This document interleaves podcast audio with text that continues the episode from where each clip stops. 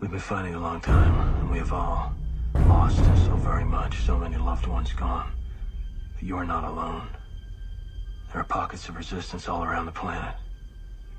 We are at the brink. You have no idea how important you are. If you're listening to this, you are the resistance. Ave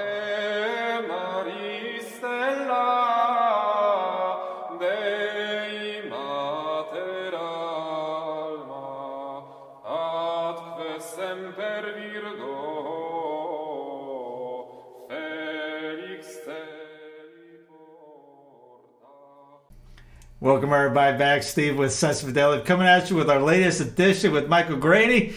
This time, episode 12 of the Act of Social Justice. As you all seen, I've we've moved, so this is different area room I'm in right now, and I'm not acting for the Dark Knight right now. I know it's dark. This looks like the Batman trailer. You can't see anything.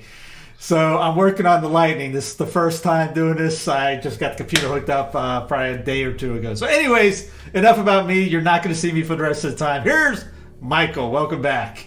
Yeah, thank you. And I'm, I said, we can't see you, and I can't see anything. So that's makes us even, I guess. Which, which may be appropriate for this because there's a lot of people who may not see the, the subject of this particular video. This is probably the most difficult subject we've covered to date. Uh, it is extremely complex, and it is, in my opinion, the reason why so many people confuse Catholic social teaching with socialism. It's the act of social justice. And it's a highly technical discussion, so get your hip waders on. I'll try to be as thorough as I can, but also as clear as I can. But since it is a concept outside of most people's operating paradigm, I really don't like the word paradigm, but in this case, it actually fits. It may, it, it's going to be hard to grasp. And even though I say this from the beginning that this is a very difficult subject and it's very easy to misunderstand, there's going to be a lot of people who view the video who may fall into the trap of misunderstanding it, even though you're told you're going to misunderstand it. So be very careful because if there's something that sounds different or odd or confusing, that does not mean it's wrong. It just means it's different from the way you may be operating at the moment.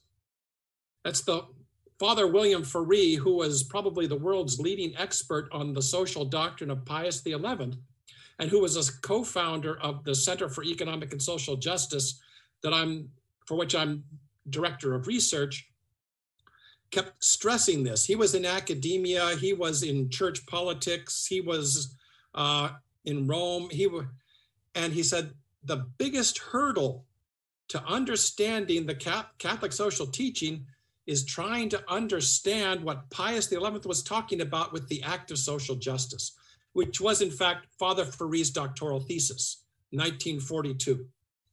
Uh, and I'm going to put a commercial in here, sort of. You can get free downloadable copies of Father Ferree's doctoral thesis, The Act of Social Justice. And if you read it, be prepared for a difficult time. I had to read it about half a dozen times before I started to grasp it. It's very difficult, especially to a culture that has not been grounded in Thomist philosophy, the real thing from Aristotle, not the Neo-Platonist, you know, pseudo-Thomism that we get mostly today. And also, much more valuable is the pamphlet he wrote in 1948, which was a sort of condensation and adaptation of his of Pius XI's social doctrine for high school students. So it's probably graduate level today. It's called Introduction to Social Justice. We call it a pamphlet, but it's really a very short book. It's about 60 or 70 pages. So it's even that is not something that's easy to grasp. Even though I, I think I had a copy of the first edition here someplace, and it, it looks like a little tiny pamphlet. And you say, oh, I can get through that. But then you look at it, it's practically micro print. I thought, gee, thanks. Uh, Paulist Press 1948, if you can find an expensive first edition, or just download our Just Third Way edition free from the website. we had somebody who said that the foreword that we wrote to it was totally worthless and contradicted everything in the pamphlet. Uh, what this critic didn't realize, however, was the fact that we had run the foreword past Father Ferree's sister, who was his lifelong secretary, and his surviving students. And they said, Yes, you got it, which most people don't. So we can give ourselves a pat on the back, except I don't want to break my arm doing that. What's it say? Don't break your arm patting yourself on the back. Yeah anyway, the books are free. If you go to, I'll give you a little roadmap here. If you go to the CESJ website, www.cesj.org, uh, it's you go to the menu bar, it says resources, and you pull that down. I think the free ebooks is the second one down. Uh, and then also be sure to go to the Sensus Fidelium website, go to their store and buy lots of the merchandise there. hey, so, hey, hey, Steve Cunningham and I approve this message free plug on your own show there. Okay. I was actually going, wow, I know that site. now, the thing is, as I said, understanding this is very difficult.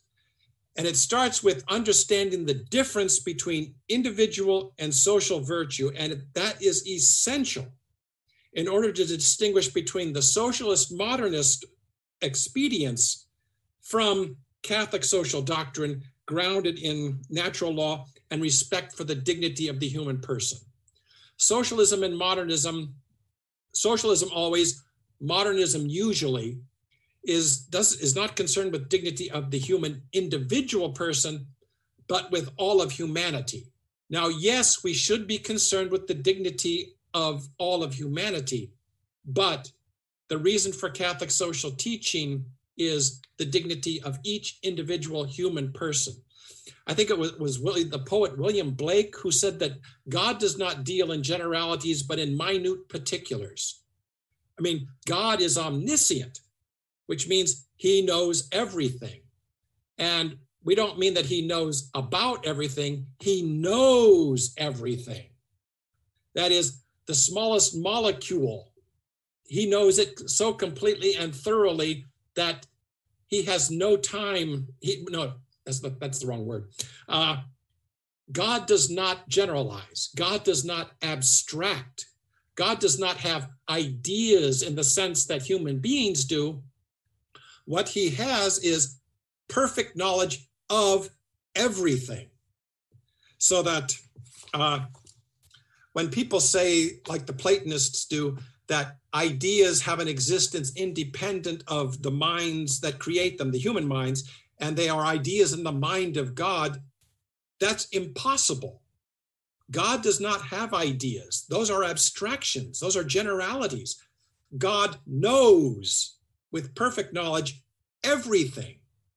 Now, to, to digress just a little bit, but this is important to understand, you know, the intellect of God as if we could understand. I'm just talking no, understand about, not understand it in the sense that God knows. But God knows everything with practical knowledge. You know, he sees it, he created it, he knows it inside out, upside down, and backwards, except himself. But he has perfect speculative knowledge about himself. So he still doesn't abstract even about himself because he knows himself and that's an important concept to know yourself, which we'll get to. And God knows himself so perfectly that his speculative knowledge and practical knowledge are completely indistinguishable from one another. Unlike human beings whose practical knowledge is flawed and whose speculative knowledge is even more flawed. Okay, that's your course in philosophy 101 for today. If you're a Thomist, if you're a Platonist, forget it. Now, the basic thing with the with the social doctrine of Pius XI is that he was the first one, so far as we know, except for Aquinas, and Aquinas kind of buried it. Aquinas is not quite as easy to understand as a lot of people think. But what Pius XI discerned in Aquinas was a distinction between two types of virtue individual and social.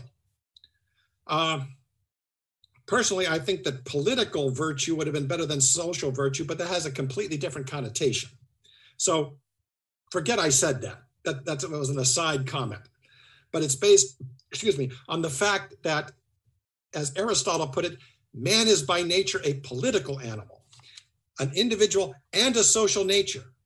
Well, we know about the individual rights, which there should be correlative social rights, which, as Pius XI did it, he said uh, that yes, there is a type of virtue distinct from individual virtue. And that's what this whole talk today is about. Now, recalling, you know, Monsignor Aloysius Taparelli, Luigi Aloysius Taparelli in the 1830s and 40s developed a principle of social justice. It was not a particular virtue, it was a general principle guiding the exercise of individual virtues. It was, of course, Taparelli developed it in order to counter socialism and modernism. And it was, as I said, a general virtue guiding the individual virtues. It was not itself considered a virtue. And basically, the principle is all acts of the individual must conform to natural law and, of course, according to Taparelli, to Catholic doctrine. And individual acts must always be performed with an eye to their effect on the common good. In other words, and this is what the, the socialists and the modernists assumed meant social justice that all your individual acts must either be performed for the common good completely, which is nonsense. An individual act is for the individual good directly, but only indirectly for the common good. Or they say there's no such thing as an individual act, it's all you know, social, it's all common. So they say social justice means individual acts performed on behalf of the collective or for the organization or something, which doesn't make sense when you consider that an individual virtue is for individual good, not common good, except indirectly. Now, so Pius XI built on that, but what he also had to counter, and this is why, in my uh, personal opinion, uh, Quadragesimo Anno from 1931 and Divini Radium Redemptoris in 1937 were up to a point intended to counter the problems caused by Monsignor John A. Ryan of the Catholic University of America, whom we covered in a couple of their previous videos. Uh, due to a number of, vari- of due to various factors, uh, which we covered at, in depth in those videos, Monsignor Ryan and other modernists and socialists were able to redefine Taparelli's, Taparelli's principle of social justice as basically socialism and modernism. Because what they lacked was we know that there must be something that affects the common good directly because Leo XIII hinted at it. He didn't come flat out and say what it was, but he said enough that we know that there must be something. So they more or less logically concluded it must be socialism, for which they needed modernism to twist Catholic doctrine in order to force socialism to be able to fit into Catholic doctrine, which it doesn't do naturally. You have to change a few things here, tweak it a little bit, as it were. You're like trying to put, you know, truck tires on your little Volkswagen or something, or vice versa both are kind of recipe for disaster. Anyway, as a result of the actions of the various socialists, some of whom we named in the previous videos, uh, distortions didn't just creep in, they galloped in. And, and they were all based on the principle that the end justifies the means. It seemed almost endemic that people who were reading the social encyclicals assumed that the temporary or expedient ameliorative measures uh, that the popes talked about to that we needed to do before we could correct society were the were the actual end of the encyclicals so like we have to distribute charity to keep people alive. We have to do this. But that's only in the interim until we can help make people productive so that they can support themselves with their own efforts. This is why Leo XIII insisted that as many as possible of the people must become owners so that they can become independent, productive members of society, and that you can reserve charity for the truly needy and the unfortunate. Well, the socialists and the modernists assumed that taking care of the unfortunate and the needy was the true end of the encyclicals to create the kingdom of God on earth. No, uh, that is not what it was. Even though they managed to redefine distributive justice, which became, you know, a euphemism or uh, that's not synonym. Like once in a while, I can remember a word. You know, so you you ever, you ever had that? You, you think you're having a conversation with someone and you can't remember a word. All 14 hours later at three o'clock in the morning, you wake up and say, ah, that was the word I needed. I have perfect 2020 hindsight on that one. Anyway, became a distributive justice in socialism and modernism became a euphemism or a synonym for social justice because they didn't understand that individual good and the common good are two different things. The common good is not simply the aggregate of individual goods. It's something discrete in and of itself. So that social justice with the socialists and the modernists became construed as a replacement for or uh, as a substitute for individual justice and charity, which is not what it is. Under Taparelli, the principle of social justice was to guide the practice of individual virtue. And, but the socialists changed it to, well, no, it's there's no such thing really as individual virtue. It's all for the collective. Everything must be done for the good of humanity in general. Uh, what they neglect to realize or remember is that Catholic social doctrine developed as a, as a conscious way uh, uh, or an effort to counter the new things of socialism, modernism, and esotericism, which was intended to establish and maintain the kingdom of God on earth, the earthly paradise. We're going to make life here perfect by changing human nature and just make certain that everybody lives the perfect life here and now. This was the goal of socialists and modernists. I believe, you know, I went into this in some length in the earlier videos, of course. Uh, Dr. Julian Strube found in almost every single case, socialists were trying to establish in one form or another the kingdom of God on earth, either explicitly or if they rejected religion in, in a secularist fashion. But it was always the same thing. Everybody must live the perfect life here and now rather than view this world as a as a preparation for the next or for your final end if you don't happen to believe in, in an afterlife or whatever. But the idea is that this life is not an end in and of itself.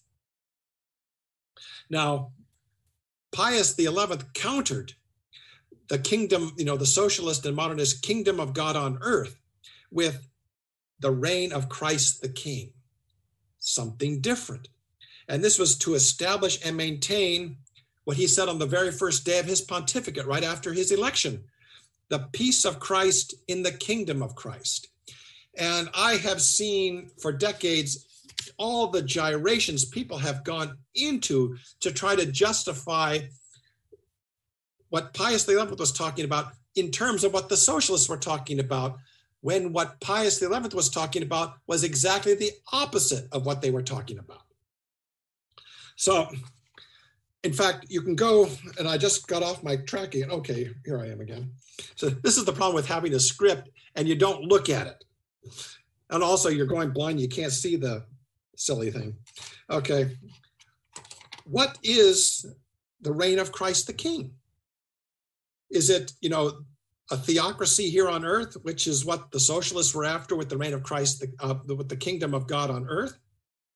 And a lot of people have been, you know, Quas Primas was the, the encyclical that established the Feast of Christ the King, which is going to be coming up pretty soon. And so many people say, well, this, you know, this is this is an infallible declaration that a Catholic monarchy is the only legitimate form of government. I have to question whether they actually ever read the thing, because that's not what it says. And also, you correlate it with what was going on in Pius XI's other encyclicals, and his thought, and also where he derived his thought and what was going on in, in tandem with this, because this was when he took Cardinal Bellarmine, who had been languishing in obscurity, who was a champion of democracy against the divine right of kings. Uh, yeah, that's another big long digression. I'll, I'll try to shorten that. And in very short order, he beatified Bellarmine, then canonized him, and a year later named him a doctor of the church after he corrected certain errors in Bellarmine's philosophy, which we won't get into. But he did so because Bellarmine was a champion of democracy.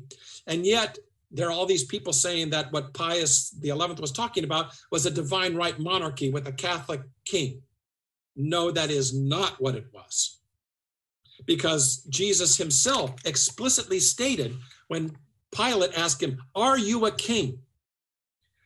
Which meant something very specific to Pilate, which we won't get into. That, that's another whole issue. But he said, My kingdom is not of this world. So anybody who tries to claim that the peace of Christ and the kingdom of Christ means the establishment of the kingdom of God on earth with our perfect society didn't read the New Testament very well. Uh, so it cannot be the kingdom of God on earth, or Jesus was a liar. I mean, come on.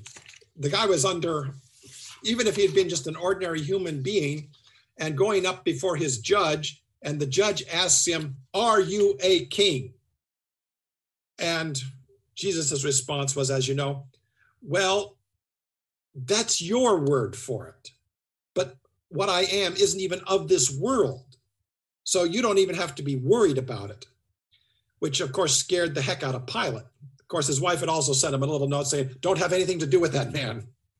See, you should always listen to your wife. She knows better than you, at least in that instance. uh, so, but what is the reign of Christ the King?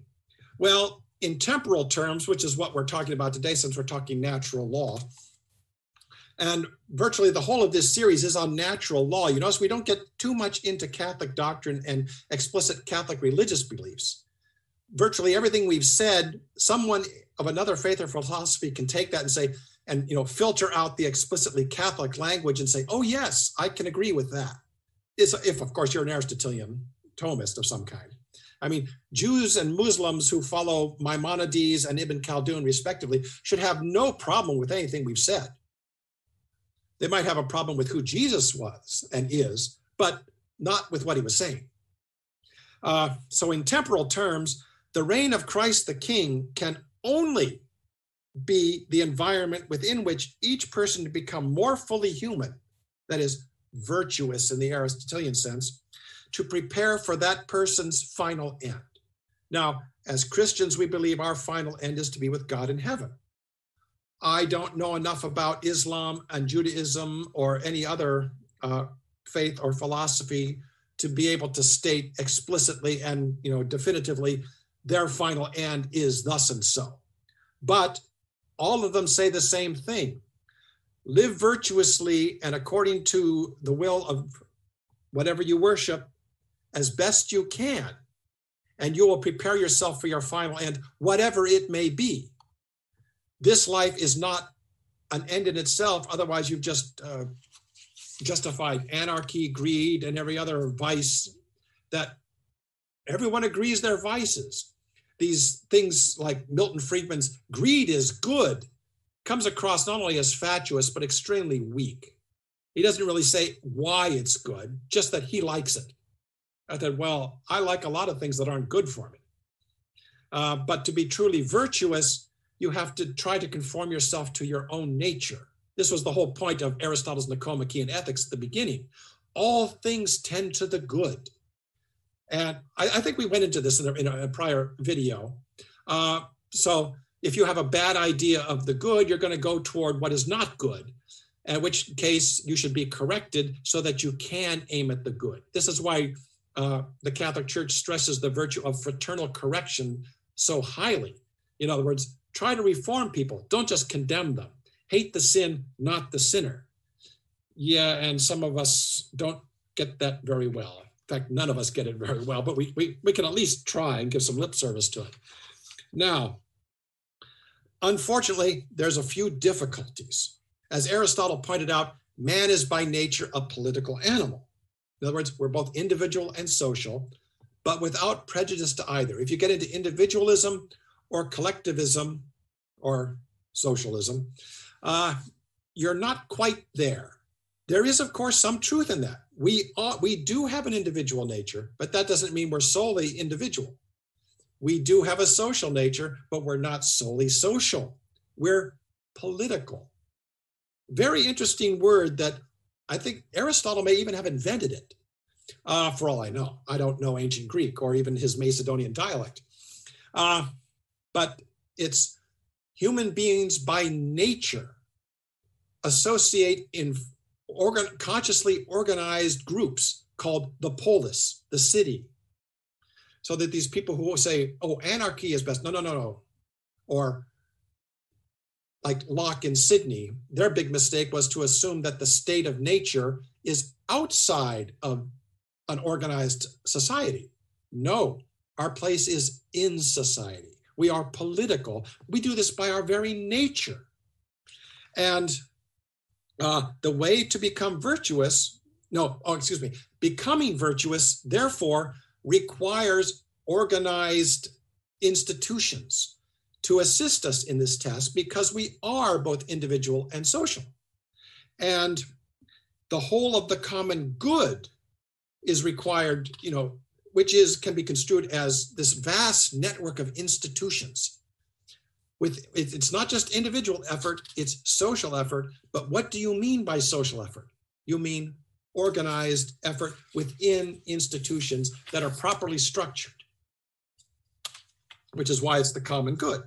Now the thing is that institutions are made by human beings for human beings they are not divinely instituted even though you'll say, oh, but what about a divine right monarchy? Well, Cardinal Bellarmine's political theories pretty much undermine that. It is no human being is also at the same time a divine institution. I mean, even Jesus himself is not an institution, he is a God man. So it's not quite the same thing. Uh, and the Catholic Church, even though it is divinely instituted, in Catholic belief, of course, is man made and maintained. It, it's, it's an institution. Fortunately, however, as uh, it, it's, it's divinely guided, otherwise, what was it? Hilaire Belloc is alleged to have said, uh, if the Catholic Church weren't divinely instituted and maintained, no we we know that it is because no other ins, no it wouldn't make a fortnight. It's knavish imbecility. Yeah, you can look at that right now. Look at. I'm not being mean to the Catholic Church. I'm I'm being mean to the people who think that they know better than God. I mean, but in Divini Redemptoris, Pius XI made this clear. Now, this is going to be another one of those extended quotes that I read with with perhaps a little commentary. I, I do hate to read quotes, but as I said, these people said things so much better than I did. And also, it's important to see what was said and the way people are misinterpreting it. So, in paragraph 29 of Divini, Divini Redemptoris, which in a very real sense is the second half of Quadragesimo Anno. See, in Quadragesimo Anno, Pius XI went after the, the religious and the utopian, the democratic socialists in Divini Redemptoris on atheistic communism, he went after everything else. But what's in either of them applies to both. And basically, together they form, as Father Ferree pointed out in Introduction to Social Justice, the pamphlet I referred you to, and also in the Act of Social Justice, if, if you really want to wade through that, the whole point is the act of social justice defining social justice as a particular virtue, which is what we're getting into, uh, which is, of course, why this is titled The Act of Social Justice. Now, as it says in Divini Redemptoris, and bear with me while I quote, and I just had the sun come in on me, so I can't see the page very well.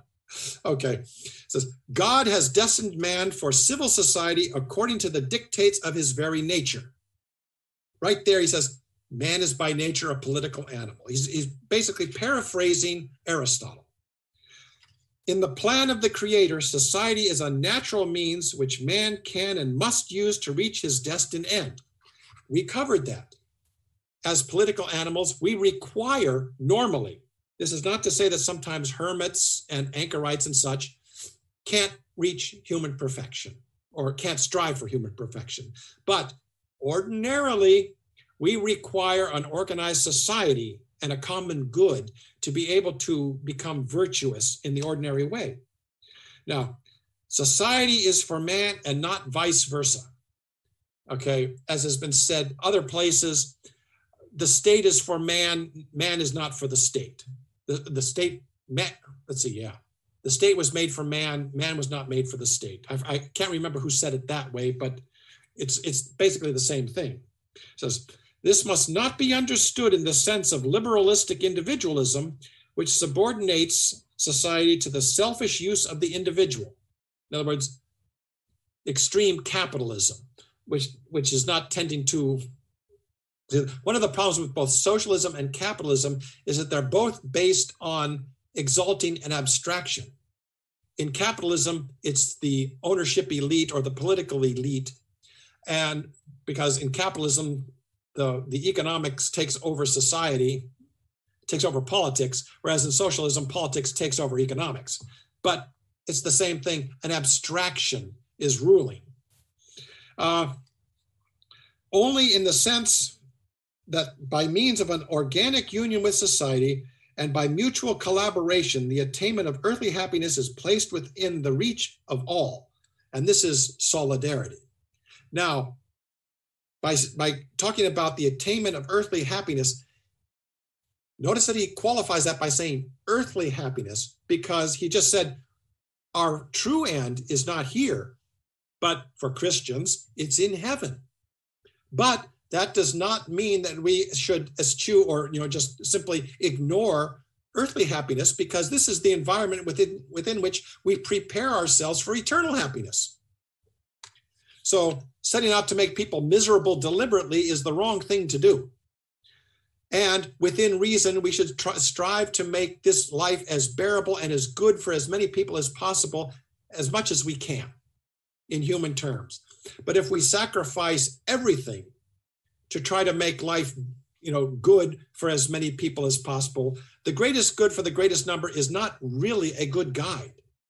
It's the the greatest good for everyone. Every single member of society is entitled to the to access to the means and opportunity to become more virtuous. Numbers mere numbers mean nothing. It's either all or nothing. That's that's one of the places where Catholic social doctrine differs from socialism and modernism. I think I saw, I got into an argument with someone on Facebook yesterday, the day before, I think, and they were saying that in order to, uh, you know, prevent one child from being abused, I would allow a hundred abortions. I thought, well, first of all, you can't prove that by performing a 100 abortions, you're going to avoid abusing one single child. Aside from the fact that abortion itself is child abuse, in my opinion, uh, there is no direct cause and effect. But what do you mean by, you know, why is this one better than these hundred? We're all fully human and human in the same way. You can't play a numbers game with this sort of thing. It, it doesn't work. It doesn't even make sense. now to continue our extended quote and commentary. Society affords the opportunities for the development of all the individual and social gifts bestowed on human nature. That is, society is supposed to, but badly structured institutions often prevent this. This was the whole point of Quadragesimo Anno and Divini Redemptoris, Quadragesimo Anno was called On the Restructuring of the Social Order, in order to make it so that as many, so that everybody, ideally, could have access to the means and opportunity to become more virtuous. Now, these natural gifts have a value surpassing the immediate interests of the moment, for in society they reflect the divine perfection, which would not be true were man to live alone. In other words, this is another acknowledgement of our political nature. It's possible to, you know, become more virtuous living off in the desert someplace as, as a hermit or something. But by and large, the normal way of doing this is to live in society with others. Nevertheless, society is made for man that he may recognize this reflection of God's perfection and refer it in praise and adoration to the Creator. In other words, this life is not an end in itself, it is to prepare us to be with God in heaven. If you're a Christian, and as I said, I don't know enough about the other faiths and philosophies to be able to say, you know, what the final end is with any degree of accuracy. Because sure as shooting, what is it they say? You get two Jews, you get six opinions. I mean, a, a Jew told me that, so it's okay. I said, now, let's say, I, and I get now, the the this is the key part of the quote to which all this was leading up to. Only man, the human person, and not society in any form, and that includes human beings in an official capacity. Like the Pope as a man and the Pope as Pope, don't confuse them. The Pope as a man is pretty much like the rest of us. But the Pope as Pope fulfills certain things, but that is actually uh, not the human person, that is an official person, if that makes sense. It's just like the king can do no wrong. Well, understanding that uh, that correctly is that in the performance of his duties, you cannot uh, go after somebody in an official capacity simply because he made a mistake. In other words, but if he does wrong deliberately, of course you can go after him. It doesn't mean that that that somebody in an official capacity cannot commit, cannot do wrong. Even though there are certain politicians today who think that their office gives them the, the power to to be impeccable. Everything they do is right simply because they're in this office. No, that was never the case, not even for the Pope or the Emperor. Now, the thing was to, to move on, that particular thing that only man, the human person, and not society in any form, whether you're talking the collective, whether you're talking the village, whether you're talking the state, any of that, only the human person has rights. Only the human person is endowed with free will. That's it. All these other things are human creations. Now, Pius and this is important because that's the main difference between socialism and Catholic social teaching. The dignity of the individual human person is what Catholic social teaching is all about. Socialism, and this is not to say this is not a laudable goal, but it is not the only one. The dignity of humanity as a whole. It is that is good, but it is not the only thing, and it is subordinate to the dignity of each individual human person. And that's the difference between the socialist idea of social justice and the Catholic idea of social justice, especially as defined by Pius XI. Now, where did Pius XI actually get this idea? Because it seems odd that, you know, Aristotle only talked about individual virtue, but it turns out that Aquinas saw discerned two types of what, what, he, what he called legal justice. To Aristotle, legal justice was the indirect effect that the practice of individual virtue had on the common good. If you are individually virtuous, this will have a good effect on the common good. And this is what Aristotle called legal justice. If you read Aquinas in the Summa Theologica, there's a passage there that most people just kind of bleep over because it's very complex if you don't realize that he was talking about a different type of legal justice. And it was very confusing because he was using the term legal justice for two different things. One, he was agreeing with Aristotle. legal justice is this indirect fallout effect that that individual virtue has on the common good. But then he said something very odd that legal justice alone looks directly at the common good. Well, wait a minute. You just finished a big long discussion on how legal justice is indirect. Now you say it's direct. Well, Pius XI somehow realized that Aquinas was talking about two different things, unfortunately, calling both of them legal justice. So, you know, the first type, so what Pius XI saw was that Aquinas was talking about two different types of legal, legal justice, whereas Aristotle was only talking about one. And the first type, the general virtue, is that it has no particular act. It it is has an indirect effect on the common good. It's a it's a sort of fallout effect. And acts by, but the particular kind of legal justice were that organized acts by groups can act directly on the common good. And if you read Aquinas very carefully in that one passage, and I forgot to note the, the site for it, but it's but it's there. Uh, it was the odd statement that groups of people can act directly on the common good, which contradicted what he had just said earlier. Uh, and of course, both were called legal justice, one general, but one was particular. So, what Pius XI did was say, you know, this is kind of dumb to call both things, which basically contradict each other, by the same term. So, what he did was say, uh, we will use legal justice to talk about what Aristotle was talking about that indirect effect that individual virtue has on the common good, our institutions. But we will use Taparelli's term social justice, which he used only as a principle to describe the, the, the virtuous practice of you know, you know, individual virtue and the beneficial effect.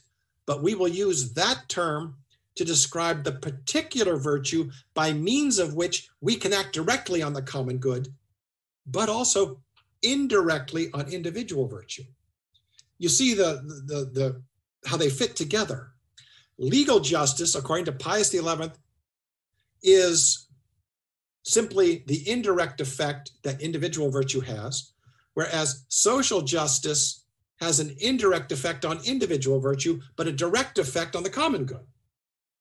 Uh, we, we, we did cover this in an earlier video, and there's this nice little graph that I didn't include in uh, today's slides.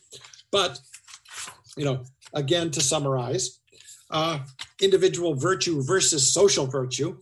Individual virtue is what benefits individual human persons directly and the common good indirectly. Individual virtue uh, versus social virtue, again, but social virtue is what benefits the common good directly and individuals indirectly.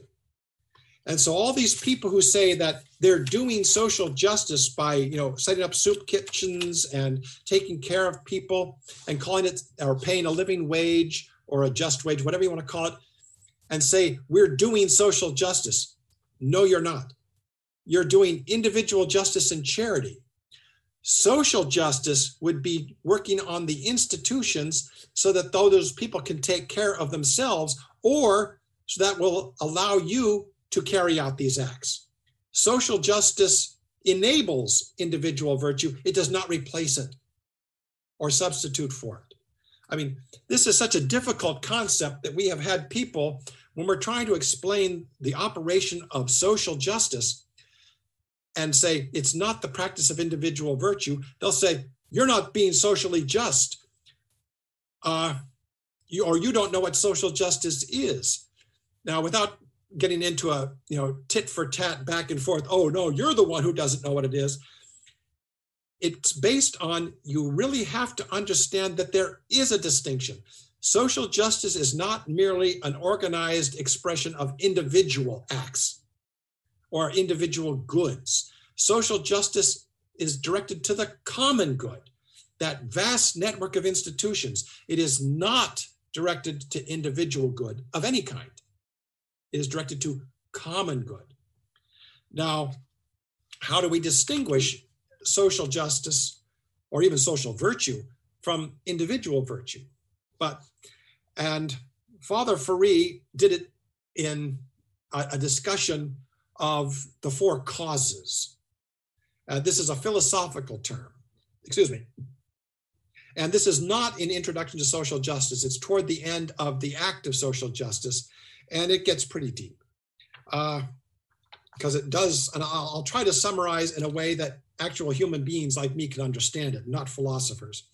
Uh, and there, there, there's a doctor of philosophy I know whose, whose name is Steve, and I'll say, Steve, if you're watching this, forgive me, please don't come after me.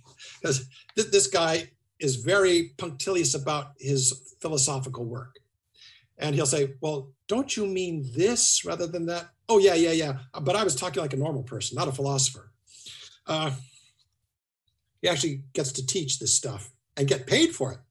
Uh, anyway, in Thomism, cause it means it, it's drawn from an Arist- a word Aristotle used that I can't pronounce, Greek. I, I recognize I can't don't even recognize most of the letters. What, what does it say? Grecum est non potes legi. This is Greek; it cannot be read. A, so, but it but it means explanation or answer to a why question. And the four causes are, you know, the efficient cause, the material cause, the final cause, and the formal cause. You're not really ready for this, are you? But we'll do it anyway.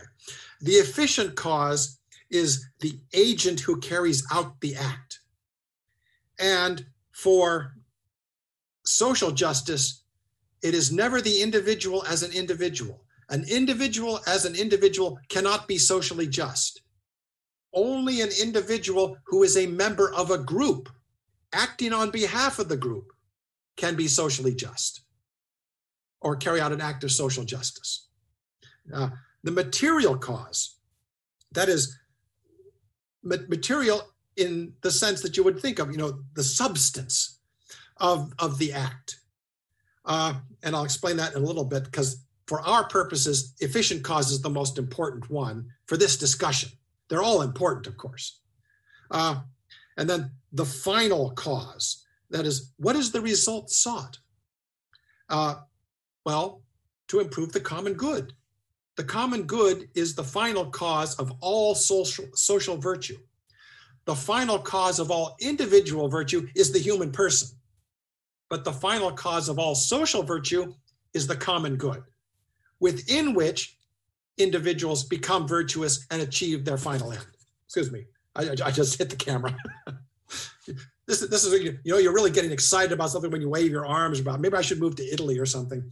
That they don't even talk; they just wave their arms. That's me. I just wave my arms. If I could talk about the way we don't have any more toilet paper, that's my arm uh, and then formal cause, which is the shape or form of the act, which is organization. Now, here's the way that Father Ferree put it in The Act of Social Justice. And remember, this was his doctoral thesis, so it may be slightly above, so you have to pay close attention. It says, summary the efficient cause. Only the member of a group is capable of an act of social justice, and all men, meaning all human persons, regardless of class distinctions set up by ancient philosophy, are so capable. In other words, every single human being by nature, there may be what they call accidentals that prevent us, but by our nature, our substance, we are capable of being the efficient cause of an act of social justice the material cause. The immediate and proper matter of social justice is the organization of human acts into social media and institutions, social habits, of which society is composed. When acts of other virtu- virtues become commanded acts of social justice, they take on the new material aspect of organization. In other words, you can't just go out and commit, excuse me, not commit, but exercise an act of individual virtue and claim it is socially just. You can only do it within the context of organization directed to the common good. I told you this was getting pretty deep. And I hope everyone put on their hip waders on this one. Final cause. The common good is the direct object of the act of social justice. The common good is the perfection of the vast hierarchy of the institutions of human life. Now, remember, in the preamble to the US Constitution, it said, achieve a more perfect union. Now, that means we must work toward perfection. Of course, knowing all the time we're never going to achieve it in this life. And in fact, here, here's my theory of heaven is that the only way eternity, eternity becomes bearable is to constantly strive and become more perfect, knowing you will never achieve perfection.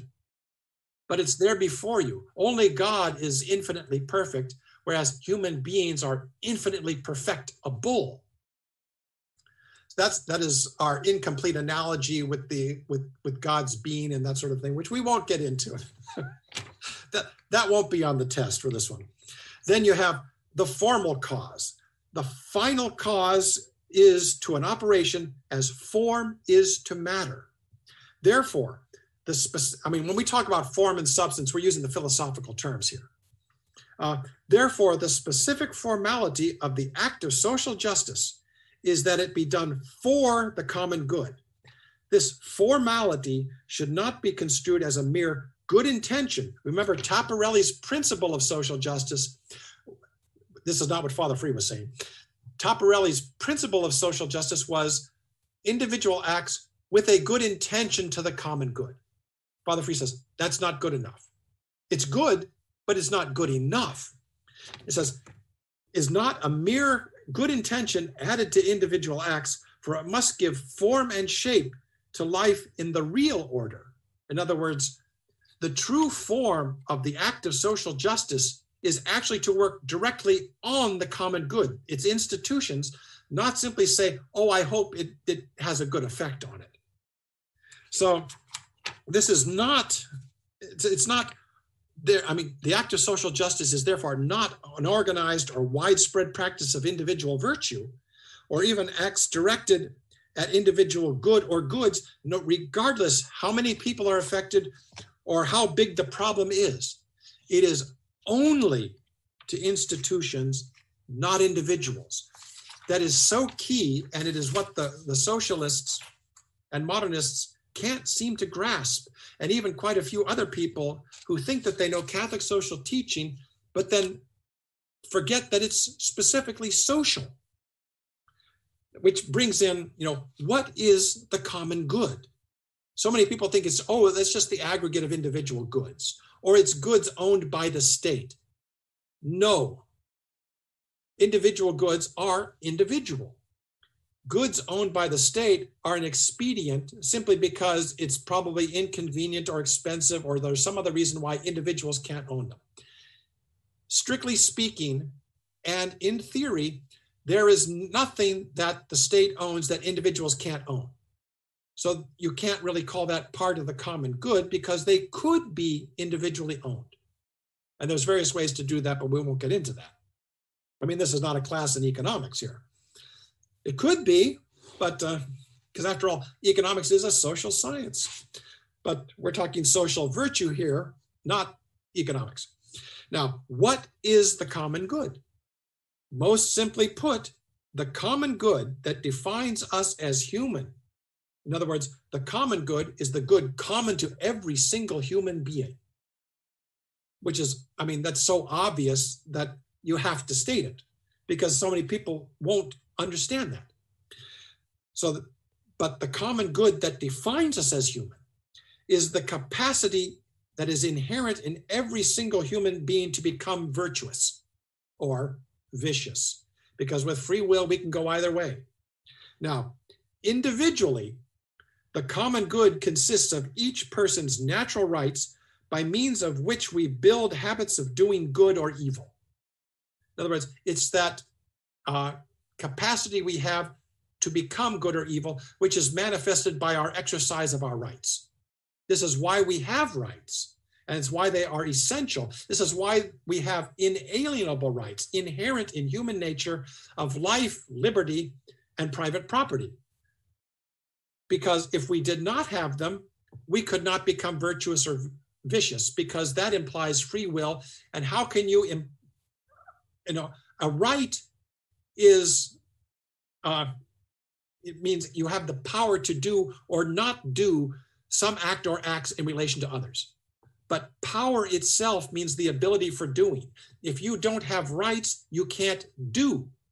And if you can't do, you can't become virtuous or even vicious, period. Uh, now, socially, the common good consists of that vast network of institutions, social habits. Think of it an institution is a social habit, a virtue or a vice is an individual habit. So, I mean, some of this gets pretty rarefied and you may have to think about it for a bit, but it's worth it. Uh, so, the common good socially consists of that vast network of institutions, social habits, within which human persons, as political animals, there that is again, become virtuous or vicious. This is why, you know, we can talk about individuals being virtuous or vicious, but we can't talk about institutions being virtuous or vicious. They are, as John Paul II put it, structures of sin or structures of virtue. They are not in and of themselves as human creations virtuous or vicious, but they can encourage us to do it. You know, ultimately, no one is forced to do evil. You can always resist, even if they kill you. Uh, there's probably some exceptions to that, but I'm in absolute terms, you always have the choice of, of, of dying or being killed, actually. Um, uh, that's how we get martyrs. Uh, of course, the Irish talked about the white martyrdom, which was uh, going away from your own home to carry the word out to all the benighted peoples who hadn't heard it yet whether they wanted to or not. Actually, I think inside most people do want to hear this. It's whether they've been enculturated to, to, to listen to it and understand it, which is why the, I would hate to be a missionary. You have got the toughest job, uh, next to being an ordinary human being, I guess. now, the thing was that there have been evolving views of the common good.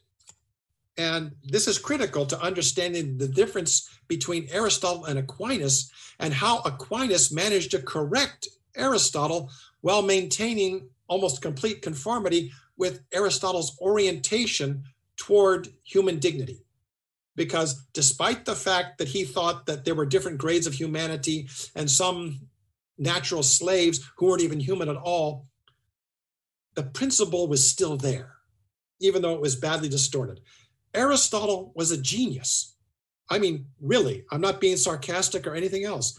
He made mistakes, he was human, but even his mistakes were brilliant. I mean, you got to be one heck of a genius to be able to make even your mistakes on that order.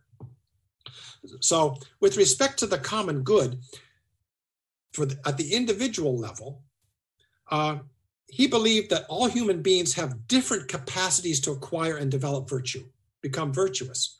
Some who are human only in, in, in appearance, these are the natural slaves, have no capacity for virtue at all. And, but that presented him with another problem. This is another, this is a digression, but it's an important one. He saw that some slaves behaved as if they were actually human and they participated in society as if they were human. Well, how can that happen? Well, Two reasons. Perhaps this person should not be a slave. I mean, captives taken in war, what are you going to do with them? Kill them? Well, that's not human. Besides, you need human labor. So you enslave the person, even though he's not really a natural slave and probably should not be a slave. But political expedience says that's what you do with them. Then there's the human in appearance type critters who they have no capacity for virtue, but they're acting like human beings. How do they do that? Well, because their master, their owner, reflects virtue on that person, basically delegates virtue to his slave so that the slave can act as if it were human. And terrible theory. I mean, how can you possibly say that this, this human being is not really human? But as I said, Aristotle was a genius, and even his mistakes were brilliant. How is it that a government, which is a thing created by human beings, govern human beings? Well, because actual human beings delegate certain rights to the government in order to so that the government can function. In other words, the government is, in a sense, the slave of the people that created it. So, and this is how a corporation works an artificial person. So, in other words, a corporation is owned by natural persons, but it acts as, through its human agents as if it were a human person or an actually an artificial person. And all of this comes from Aristotle's horrendous theory of natural slavery. Horrible idea that, oh, well, wait a minute, maybe it does have some validity in other circumstances once you get away from the fact that you shouldn't be owning human beings. Shouldn't you? uh, we won't get into that. It's, it's, it's horrifying. So we'll just kind of laugh about it and go on to the next important point. Now, Aquinas's concept of the common good, similar but perfected in a sense, not perfect but perfected. Uh, Aquinas corrected Aristotle by explaining that, consistent with Aristotle's own first principle of reason, all human beings are as fully human and human in the same way as all other human beings. Now, so why do some people not act virtuously? Free will. I mean, a quick, glib, uh, yet profound response. Every single human being has what Aquinas called the analogously complete capacity to acquire and develop virtue. That is a really complicated and profound way of saying not that we're identical, because we're not, and we're not clones, and it's not the same. But that's uh, it, it's an easy, if incorrect, way of saying that all human beings have the same, and I just said it wrong, it's analogously complete capacity to acquire and develop virtue. And as I said, but only God is virtue entire. Uh, he is, you know, infinitely perfect, but our analogously complete capacity to acquire and develop virtue means we are infinitely perfectible. We are like God in his image and likeness in that we are perfectible, but not infinitely perfect. That's your theology for the day. it's also actually philosophy, you know, if you stop to think about it, where philosophy and theology merge. They're both sciences. This is why, for example, papal infallibility every now and then you'll find someone who finds where a pope made a mistake in theology. But that's not faith or morals. That's a science. A pope can be wrong in theology, just like he can be wrong in economics. He can be wrong in science. He can be wrong in math. He can be wrong as whether it's day or night outside. That has no effect on the validity of infallibility, which applies only to faith and morals, not to any form of science. That's the plug there for the uh, for the First Vatican Council, which defined formally the primacy of reason and the infallibility of the teaching office of the Roman pontiff. They even tried to avoid calling it papal infallibility because they didn't want pe- people thinking that the Pope, as Pope, was infallible. No, only in faith and morals under certain conditions. Okay, now we get into know, knowing that the common good is something to which everyone, by very nature, should have full and complete access, and that the common good in a social fashion, see, because just as individually we are all obliged to become virtuous, socially we are all obliged and have actually a personal responsibility to participate in society and to undertake acts of social justice if our institutions are flawed. And remember, social justice is to enable individual virtue, virtues, not substitute for them. It is a discrete area. Uh, so that the act of social justice is to make the practice of indiv- individual virtues possible by removing barriers to participation in the common good, not to substitute or replace, substitute for or replace individual virtues. See, this is where it gets very sticky. Uh, because if you start confusing individual justice and charity and social justice and charity, you're going to get sucked into socialism and modernism one way or another. You, you, you can't avoid it. You have to keep them separate, even though they must also at the same time work together. It's, it's kind of like the, the, the medieval discussion between the intellect and the will. If you're a Thomist, the intellect and the will must be considered separately, but they are, God is perfect, therefore the act and the will are conjoined. There is no difference between what God thinks and what he does. Whereas among, for instance, the Scotists and the Occamists and the other schools, they separate the intellect from the will and give primacy to the will, which means you just separated God's will from God's nature, which is self realized in his intellect. And boy, you really got into a mess there because you just changed the whole concept of natural law from human nature, which is a reflection of God's nature, to what you think God said at some point or something that you accept as God, whether it's the state, the dictator, or the tree that you worship or whatever. If you put everything on the will, you're, you're a, what they call a fideist. And I think it was Ralph McInerny in his book on miracles, who said that fideism is the single greatest danger to the Catholic Church today. And frankly, you can say that fideism is the single greatest danger to any organized religion or philosophy today. Because once you go with the will, anything goes, as Heinrich Rommen pointed out in his book on natural law. Uh, you get away from the absolutes of God's nature, as, as far as we can, di- you know, discern them, and go with somebody's idea of what God's will is, which means that might makes right. If you're strong enough to force your idea of what you think God's will is on others, well, who's to say that you're wrong? Because that's your opinion. And you have great faith. I remember somebody once criticized my analysis of Catholic social teaching by saying, says, my faith is as strong as Greaney's. I said, well, I never said it wasn't, but let's hear your argument. And this is the same guy said, I don't have to prove anything to you. Well, actually, you do, since this is a debate.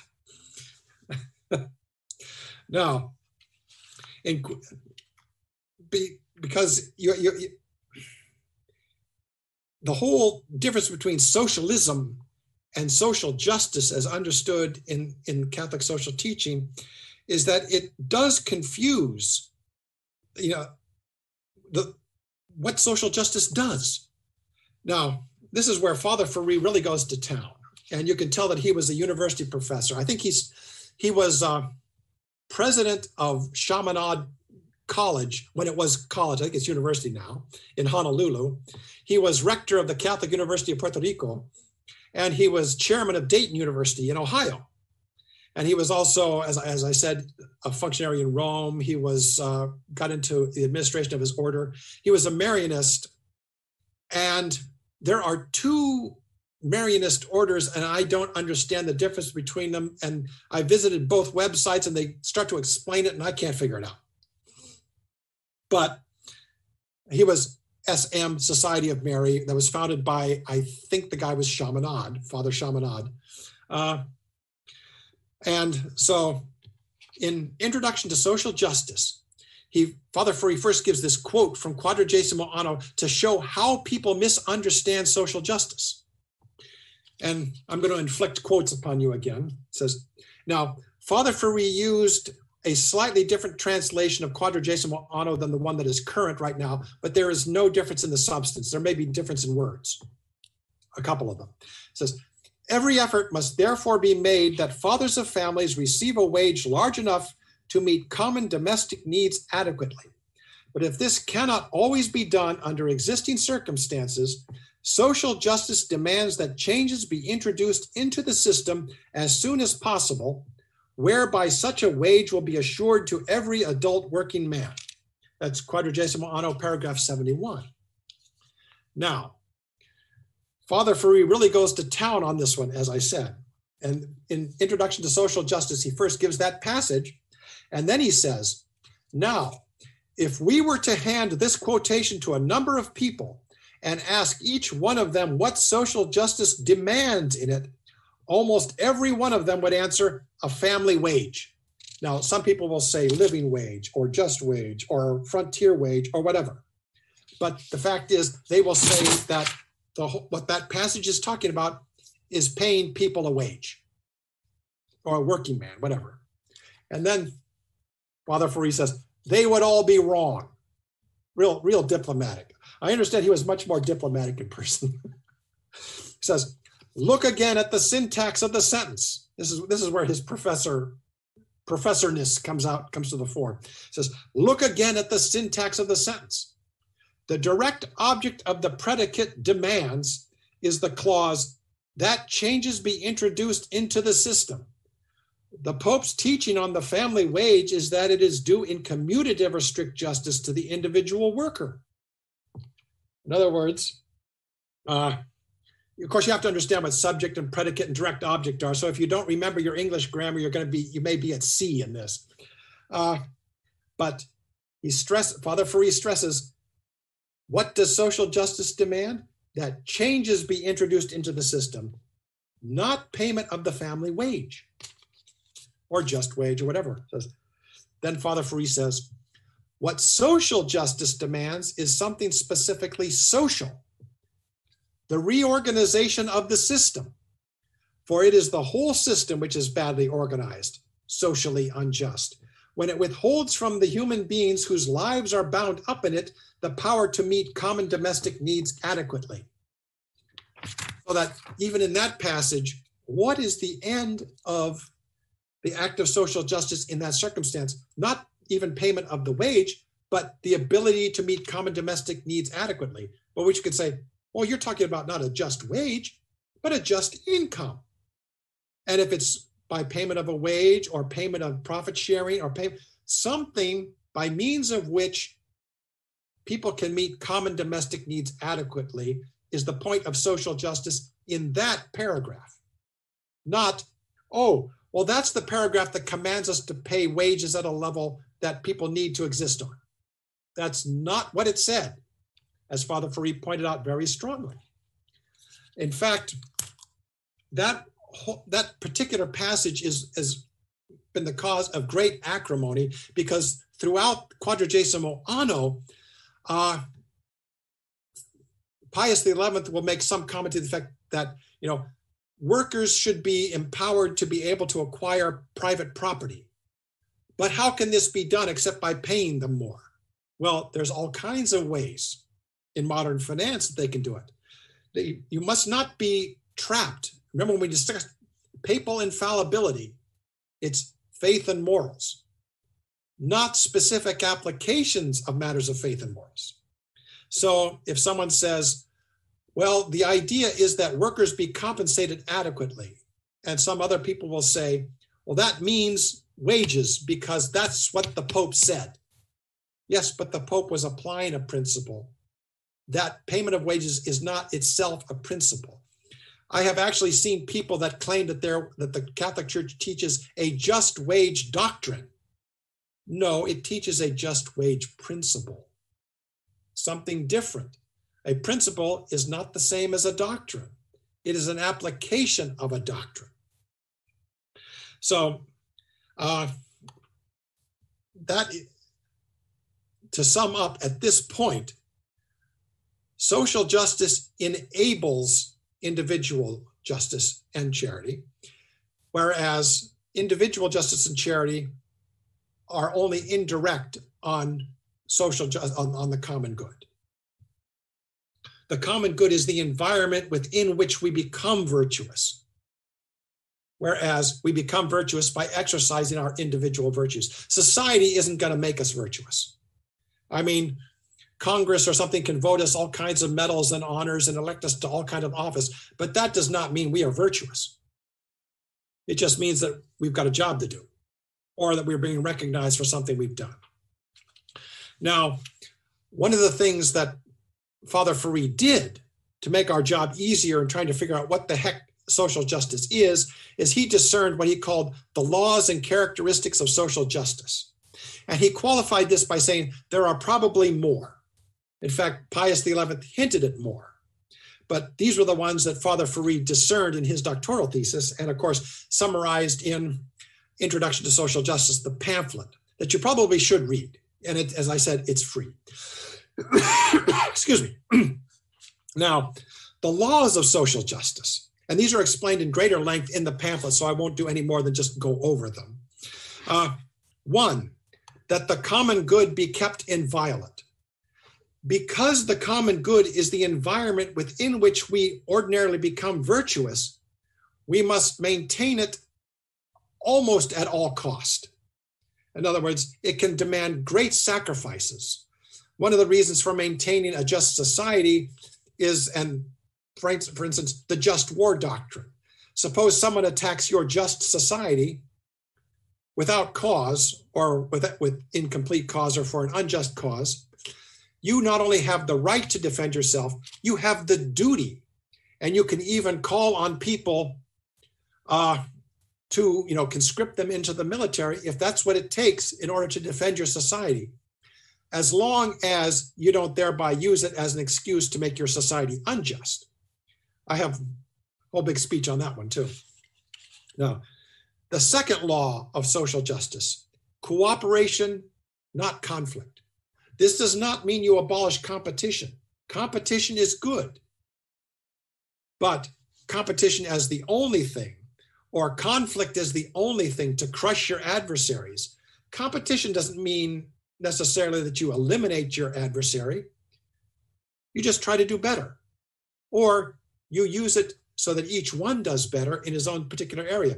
Uh, in economics, they have something called the theory of comparative advantage that in global trade or in regional trade, areas specialize in what they do best so that they can take that and trade it with other areas for what those other areas do best.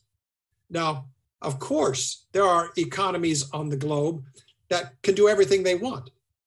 But there are other economies that can't quite make the grade with certain things, so they need to trade with the other economies. So, what are you going to trade? Well, whatever we do best comparatively, even if it's not as good as what the other economy could do for itself. As long as each economy covers its basics of food, clothing, and shelter for all its citizens, that is, you know. And what other, other essentials there are. The theory of comparative advantage, it works to everyone's benefit, even though they're in competition. So conflict, competition is not necessarily conflict, but that doesn't mean that you can't cooperate in competition. Now, the third law of social justice, these are as Father Ferree discerned them, is one's first particular good is one's own place in the common good. Now, that was one of them that I had a great deal of difficulty with. Uh, and this is why earlier in this presentation I stressed know yourself. In other words, to your to thine own self be true. The thing is that uh, in every circ, you know, the common good is constantly changing. So as as as Pius XI put it, society is in a condition of radical instability. It is never the same one instant to the next. Everything is always changing, even if it's only time itself. In other words, right now you are the host of a TV program. Uh, in 15 minutes or so, possibly, I don't know what time how long this is going to take? You might be the father of the family, or you might be the fellow taking orders from his wife to go to the store and get something, or you might be the householder moving into a new house. You know, and even at one moment in time, you may be a number of different things. But the key to that, and this, this is a very simplistic way of putting it, you have to know yourself and what you're doing at the moment. Now, in a more uh, a comprehensive sense, it is, you know, knowing who you are and how you fit into society. This does not mean that everyone has a specific place and you can't get out of it. But at each moment, you do fit into society and you have to know how you do it. And this is not getting into religion per se, But psychologists and philosophers recognize the importance of confession because confession requires self examination. Who am I? And how do I fit into my own life? And how do I fit into the lives of others? I mean, of course, sacramentally, confession is an essential, but it's also socially and individually essential. It's not just a sacrament. There's a reason it's a sacrament. Of course, not just to get you good with God, as they put it, very simplistically, but to get you good with yourself and to get you good with other people. I mean, as I said, this is the deepest presentation yet. I mean, say, no, but wait, there's more. Uh, Father Ferree discerned a total of seven different laws of social justice, and he said, but there are probably many more. He says, the fourth law, as he saw it, was each is directly responsible. Now, as a human being and as a political animal, as a participant in the common good, and not just an individual anarchist or something, you also have a personal responsibility to maintain the common good. That means if you see something wrong, you, you can't go charging off to fix it yourself, like Don Quixote de la Mancha, or go running away from it, like the anarchists want to do. You are obligated to organize with others and in social justice work to fix what is wrong, to reform our institutions so that they operate once again the way they're supposed to, to help each of us become virtuous and hopefully avoid vice. Excuse me. Now, the fifth law of social justice higher institutions must never displace lower ones. Now, this is the principle of subsidiarity. But it does not mean, as Father Ferree uh, said, that he was debating with an earnest young man during the turbulence of the 60s, like the way he put it. This is when he was chairman of Dayton University. He says, This earnest young man kept insisting the lower orders are always right. That's not what subsidiarity means. Subsidiarity doesn't mean the lowest order is always right. What it means is that the lowest order that has the the duty or or is some I can't think of the word right now. This will be one of those words I remember at three o'clock in the morning. But it's not the lowest order or the highest order that some people think. Subsidiarity is does not mean that the state does whatever the individual cannot do for himself. What it means is that the most appropriate level of the common good is where the action should take place. For example, the individual, as an individual, should not be making decisions for his entire family. One individual or family should not make decisions for the entire village. One little village should not make the decisions for you know the entire state or whatever. It's whatever is the most appropriate level is where the power should subsist. So, you know, that's the principle of subsidiarity, not that one order is always right and the other one's always wrong. The sixth law of social justice is freedom of association, liberty. If you are required, in other words, have the moral obligation to organize with others to carry out acts of social justice, then you must be free to do so. You must have freedom of association to organize uh, with others in order to reform the common good. One of the things the communists and the Nazis and the fascists did was forbid people to organize, at least of their own volition. Uh, I think it was, uh, darn it, what the, was the guy's name? Uh, it just went out of my head. But he wrote a, a book about uh, George Holland. Sorry, yeah he wrote an entire book on political the history of political theory and he pointed out that during the nazi and fascist era in germany and italy says people were organized up to their eyeballs but they were told which groups to belong to. They did not organize themselves. The fascists and the, the nazis you know attacked catholic action which was freedom of association. Let's organize to you know directly affect carry out acts of social justice to affect you know the reforms of the common good. No, the Nazis and the fascists. Uh, okay, you're in this group, you're in this group, you're in this group, and you will do as you are told. So that even though everything seemed to be organized, what you basically had was the individual absolutely naked before the state, no power whatsoever. In fact, the whole theory of jurisprudence in fascist Italy and in Nazi Germany was to take everything away from the individual and vest it in the state or the party, whichever one. Now, the seventh law of social justice is all vital interests should be organized. And what that is, is simply an acknowledgement of we are political animals. So that anything that vitally affects us as human beings, political animals, should be organized. In other words, it should take place in the polis, in the political order. We can't just go off on our own and say, this is good for us. No, it should be organized. Now, along with that, boy, I really skipped over my notes. Uh, yeah, okay, I'm back on track. Uh, I hope. Anyway, now we get to the characteristics of social justice. Uh, these are not the laws, but it's by these by which you. Boy, the syntax of that was really cruddy. This is the characteristics are what we may know something is social justice by. Social. Okay, all the English teachers can write in and tell me how lousy I, I just did that. Uh, we, we will know social justice by its characteristics. Okay, one, and of course, as Father Ferree pointed out, there are others. It says, one, only by members of groups. Remember our discussion of the four causes. Only a member of a group acting on behalf of a group can carry out an act of social justice. Otherwise, it's individual justice or it may even be a vice.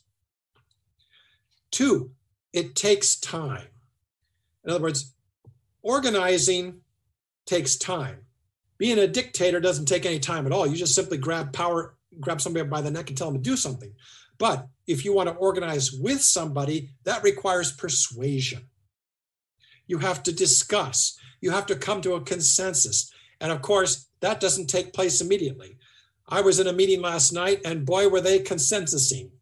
I mean, I thought we'd never reach some decisions on some things, but that's what social justice is about. You don't just simply order people, you persuade, you agree, you come to a consensus. Now, number the third characteristic is one that a lot of people understand the first time they hear it because it sounds dumb. Nothing is impossible. Well, that means in social terms. I mean, you have to, you know, edit these things or, you know, interpret them the right way. Things that were are impossible for an individual human being. And this is where people misunderstand subsidiarity. They say, oh, if it's impossible for one person, then the state must do it. No. If it's impossible for one person, what you do is you organize with others. Alexis de Tocqueville in Democracy in America had a fascinating passage on this, where he says that association comes naturally to Americans, where in England, people wait around for the great man to do something, or where in France, people wait around for the government to do something. In the United States, in the 1830s, not today. it's uh, kind of reversed right now. uh, says Americans uh, uh, uh, just by nature, if they see a problem, they get organized and fix it. If there's a traffic tie up, and of course, he was talking about horses and carriages, which are worse than cars, says somebody gets organized and starts directing traffic. Uh, if children join together for a game, first thing they do is get organized and set the rules. Uh, if there's a problem of drunkenness in town, they get organized and you know form a temperance society. If there the street needs paving let's form an association and get the street paved. We don't wait around for the government to do it. We get organized.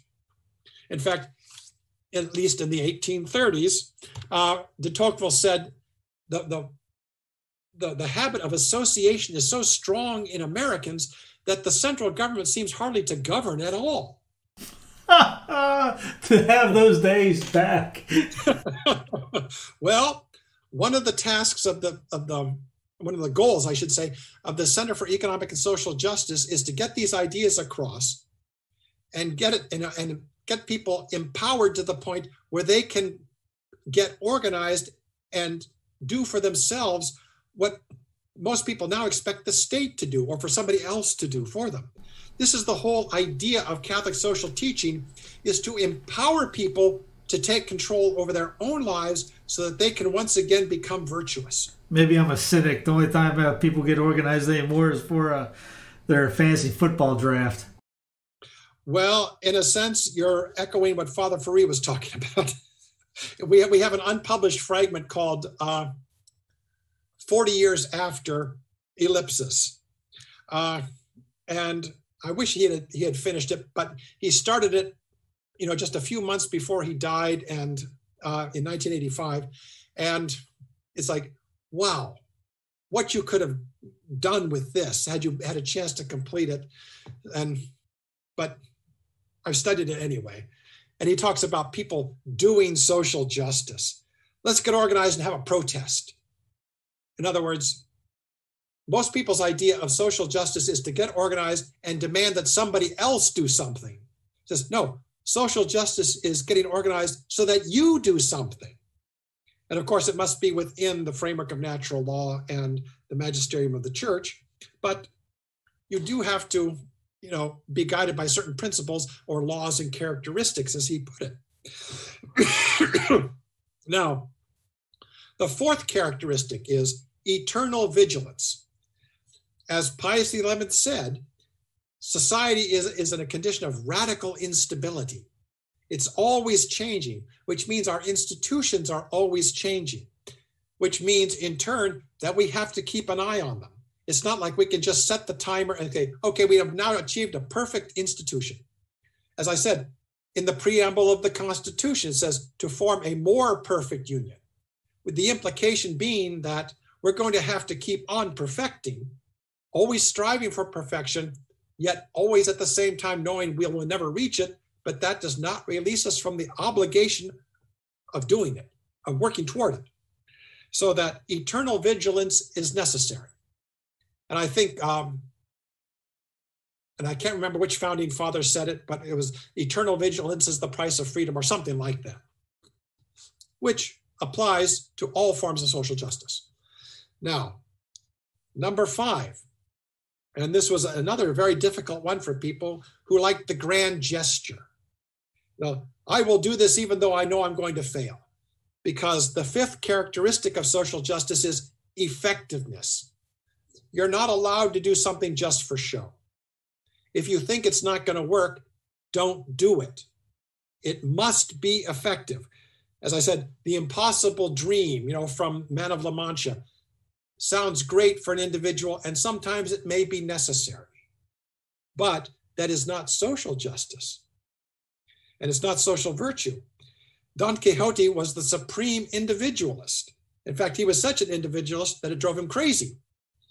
I mean, when you're reading stories of knight errantry, the quintessential individualists, yeah, if you take that as your your ideal, you're going to go a little nuts, which sometimes it may be a very fine thing to be, especially in our society, but it's still not social justice. The sixth characteristic of social justice is you can't take it or leave it alone. As I said, we are by nature political animals, and we are individually responsible to participate and organize with others if we see something needs repair. We need to reform society. We can't just go off on, you know, on the mountaintop or the city on the hill or found our own community and leave the rest of society behind. We are not to hide our light under a bushel. Now, I realize that there are a number of people today who say that, you know, we Catholics should retreat to the catacombs. Uh, we should uh, what, what was it? Something called the Benedict option. I can understand somebody like Rod Dreher's frustration, but it isn't the answer. The answer is we are to go out and be a light unto the nations. We are not to hide and go off by ourselves. And it may seem impossible at the moment, but that's the whole point of social justice. Nothing is impossible if you approach it the right way and are geared toward effectiveness. So you have to keep all these laws and characteristics in mind. It may seem impossible, but as Father Ferree said, you're not to do anything. It's not some social justice is not something that you add on to what you're doing. It's how you do what you're doing in a different way.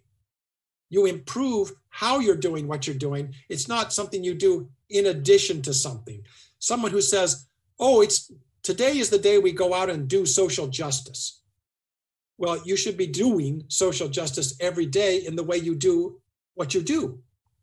Because social justice and individual justice always work in tandem.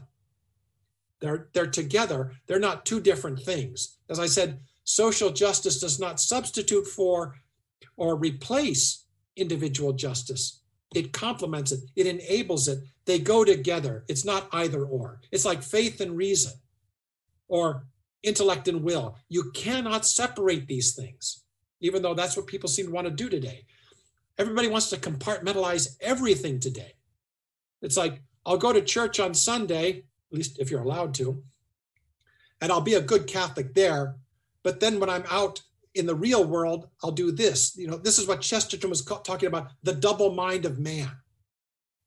Uh, I'll use one set of principles for reason and the other set of principles for faith. No, no, same set of principles.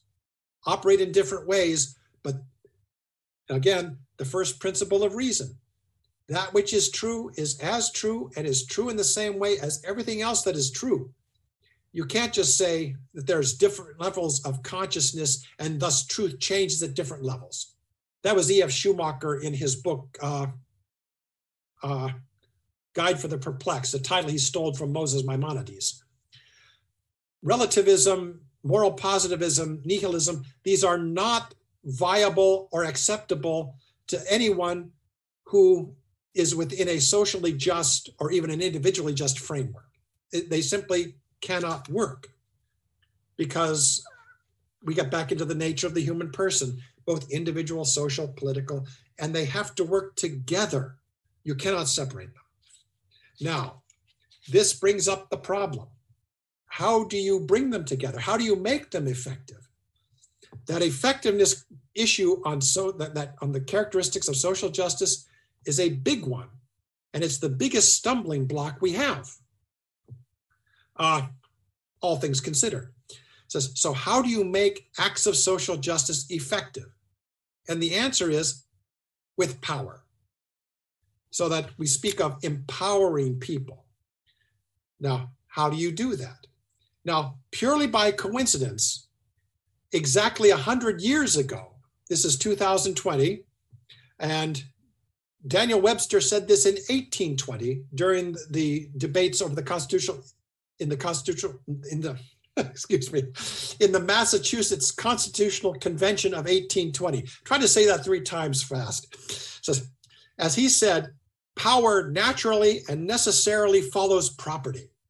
So, how are you going to empower people so that they get control over their own lives and can become, you know, full and active participants in the common good and become virtuous?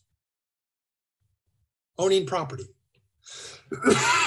specifically owning capital, productive wealth. And that's why in Rerum Novarum, Leo XIII said, the law, therefore, should favor ownership, and its policy should be to induce as many as possible of the people to become owners. So, if you want to get, get sloganistic, say power to people, own or be owned. I have had, I have seen where some people trying to collectivize that passage in Rerum Novarum will say, oh, as many as possible of the workers. No, of people, because power follows property. We must empower every child, every woman, every man so that they can become virtuous. If you're saying that only workers can own or only the state can own, what you just said is that only workers or only the state can have power and only workers and only the state can become virtuous. So the, the rest of us are natural slaves. I mean, come on. I mean, this is in fact why uh, the ancient Romans, if you read the parable of the talents correctly, you'll see that you know modern translations do a great disservice because what the master did was call in three slaves and assign them property. To one he gave five talents, to another two talents, another one talent. And people today say, slaves? Yes. A Roman master's obligation, even though most of them didn't bother to do it, was to prepare his slaves to enter society, to become his fellow citizens, fellow, to become full human beings. And what's the best way to do that? Give them management of property. And the Romans even had a word in Roman law, peculium. You would assign a peculium to a slave. The slave didn't own it. Slaves have no rights. A slave can't own anything. But he could act as if he owned it. And if he did a good job with it, what frequently happened was the master would free the slave and hand over the entire peculium to him. Say, you're now not only a free man and my equal, you're rich. And this is what the master in the parable of the talents did, if you look at it. Calls in three slaves, assigns them, you know, some, you know, gives them a, a bunch of money. A talent was an immense amount of money. Goes on a journey, comes back, asks for an accounting. The first two did a great job. And he, if you read the parable carefully, what the guy did was free his slaves and give them the money. In other words, you are now my equal. Come share your master's joy. Well, you're now my equal. Congratulations. To the guy who didn't take advantage of it, he said, "Get out of my sight. You're you're worthless. You're you ought to be a slave. You didn't take advantage of the opportunity you were given." Of course, that is the most superficial reading of the parable. There's, of course, different levels of it. Uh, but it also ties in with why we should be a light unto the nations. We must do our best with what we're given so that when we're cal- called to an accounting for it, we can say, we became virtuous. We did our best. Maybe we didn't do very good, but we did our best, or at least adequately. Uh, so the problem there, however, is how do people become owners? We can't all have rich masters who are going to give us a grant of cash to do something with. But uh, and this is the problem with what it's you know the application of the principle in the encyclicals because what it says is pay people more there's a problem with that in economic terms and in finance terms raising wages for workers without a corresponding increase in productiveness raises prices for everyone. It increases the cost of production. And making every and it makes everyone worse off than before. It's like you have 10 people working but there's 100 people you know, whom the workers support. So if they get an increase in wages, but don't increase, but don't produce any more, the price of everything they produce goes up, not just for them, for everybody. This is why uh, you'll find a constant complaint of people who, uh, you know, wage workers who say, you know, my father could support an entire family of 10 kids on one paycheck. We can't even support our one kid on 10 paychecks. Well, because prices keep going up because people are getting paid more for what they don't produce. And in Keynesian economics, there's a real weird rationale for that, but we won't get into it. It's called forced savings, which basically steals from workers to give to the producers who don't need it. But even giving, even given the fact that the popes did not give a good mechanism for acquiring ownership takes nothing away from the fact that they, they people do need to become owners and not just workers everyone so that the principles of social justice when understood clearly distinguish I, boy did i read that wrong. This is what happens when you read your own notes. Says the principles of social justice i on the side i saw a television show one one once that the actress read the line so badly that it didn't make any sense at all, but they kept it in because I don't think that the editor understood what the line was supposed to be. it was somebody was playing drums, and the, the, the character playing the grandmother who had given the drums said, I'm going to go up and talk to my little buddy, Rich. Well, if you didn't know that Buddy Rich was a drummer, and what the line was supposed to be was, I'm going to go up and talk to my little buddy Rich. okay, complete digression. You can edit that one out if you want. Anyway, the principles of social justice, when understood, clearly distinguish Catholic social teaching from socialism and capitalism. Now,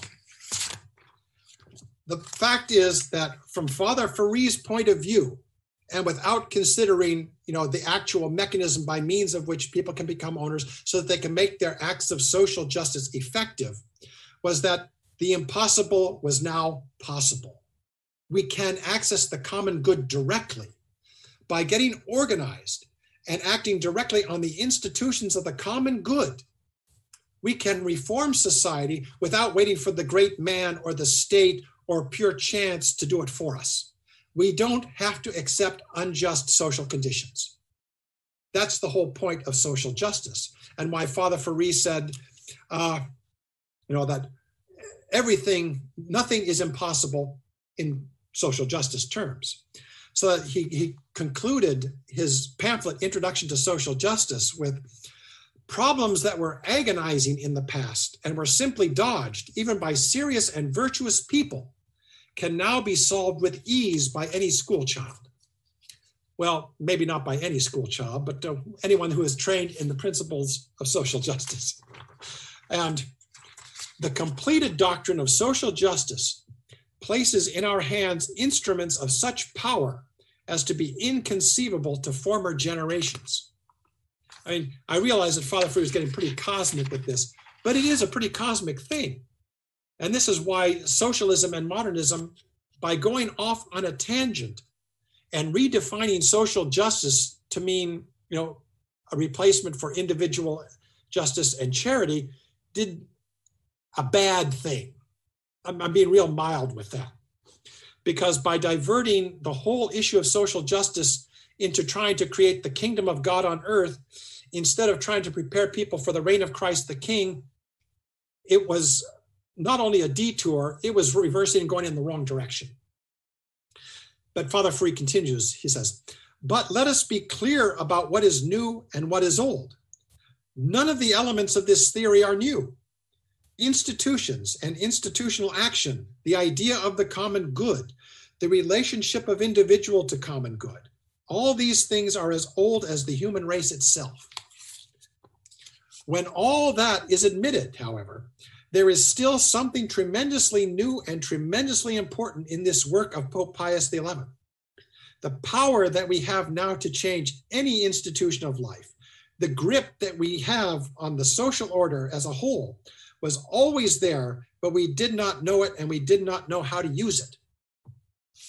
And as I said, this is a very difficult presentation and it may require, I hate to do this to people, may require a couple of viewings really to grasp and to go over. It may even help if you take notes, which of course I hated to do in school, but you have to anyway. And I think it would be very good to go get the free downloadable copy of Introduction to Social Justice and give it a read through once or twice. It's not that hard. And there's even little questions at the back where you can, you can test yourself on. So, but Father Ferree said, you know, we, the, he said, we didn't know how to do this before, but now we know. And that is the difference. And which is a good way to conclude, since that's the way he concluded his pamphlet. And but I will, however, stick in another free plug for the books that you can get for free after, of course, you visit the Sensus Fidelium store. So that you can, you know, get one of the coffee mugs and uh, yeah golf balls. Yeah, important things. uh, but the free books that you want to be interested in, the the one you should get is Introduction to Social Justice, the pamphlet. Uh, it's under resources on the menu bar. It's free ebooks is the second item down, and you'll see. I think it's kind of a, an icky yellow cover uh, on the on my computer. It shows up on the left, and the, the icky green act of social justice uh, free download is on the right. Be cautious about the act of social justice. As I said, it was a doctoral thesis written in the 1940s, and it is uh, it assumes a level of knowledge of philosophy, of Latin, and even of Greek that a lot of people aren't going to have today. But if you feel up to it, go ahead. Uh, but sure, but most certainly read Introduction to Social Justice, the pamphlet. Uh, and next week, I hope we'll get into, you know, I'm with the Center for Economic and Social Justice. Next week, we'll look at economic justice. In other words, try to fill out, you know, fill in the, not the flaw, but the omission in, you know, papal teachings on, on, on social justice. Because the mechanism they gave by means of which people can become owners of capital was clearly inadequate. And the, we, we could go on for hours as to why, but we won't. Well, we'll go into something slightly different next week on economic justice. And hopefully you'll be able to see me and not look like I'm in a bat cave. yeah. Well, I can't see people anyways. Michael, appreciate it. Okay, thanks.